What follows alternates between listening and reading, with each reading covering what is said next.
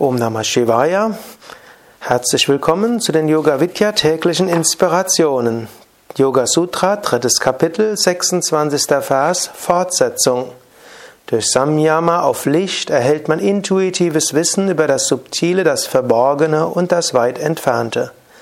Gestern hatte ich gesprochen über die Technik.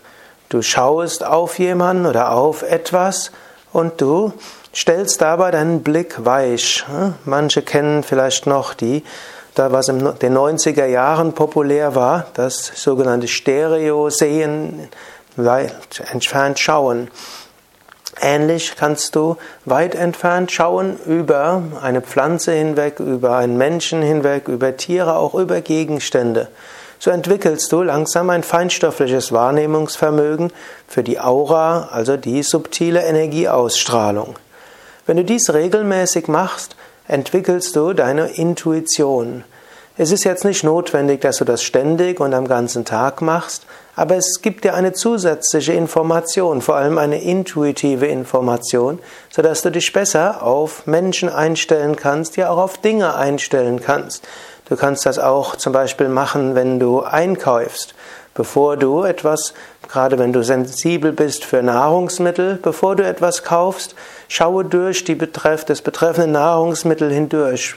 Nimm die Aura wahr. Und im Laufe der Zeit wirst du selbst feststellen, welche Farben oder welches Gefühl für dich hilfreich ist. Also, welche Nahrungsmittel für dich gut sind oder nicht gut sind.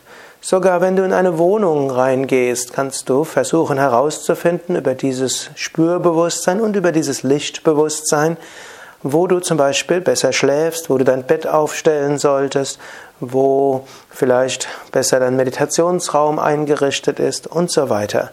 Oder sogar, wenn du die Wahl hast zwischen verschiedenen Wohnungen oder Zimmern oder Häusern, kannst du über dieses subtile Wahrnehmungsvermögen erspüren, was vielleicht für dich am besten ist.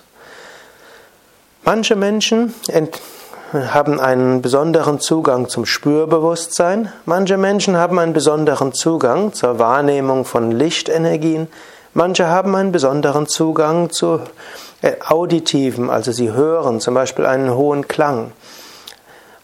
Über all dies spricht ja Patanjali im Yoga Sutra, die Entwicklung dieses feinstofflichen Wahrnehmungsvermögens. Finde heraus, ob es für dich am leichtesten ist, Subtiles zu spüren, Subtiles zu sehen als Lichtausstrahlung oder Subtiles zu hören, typischerweise durch einen hohen inneren Klang.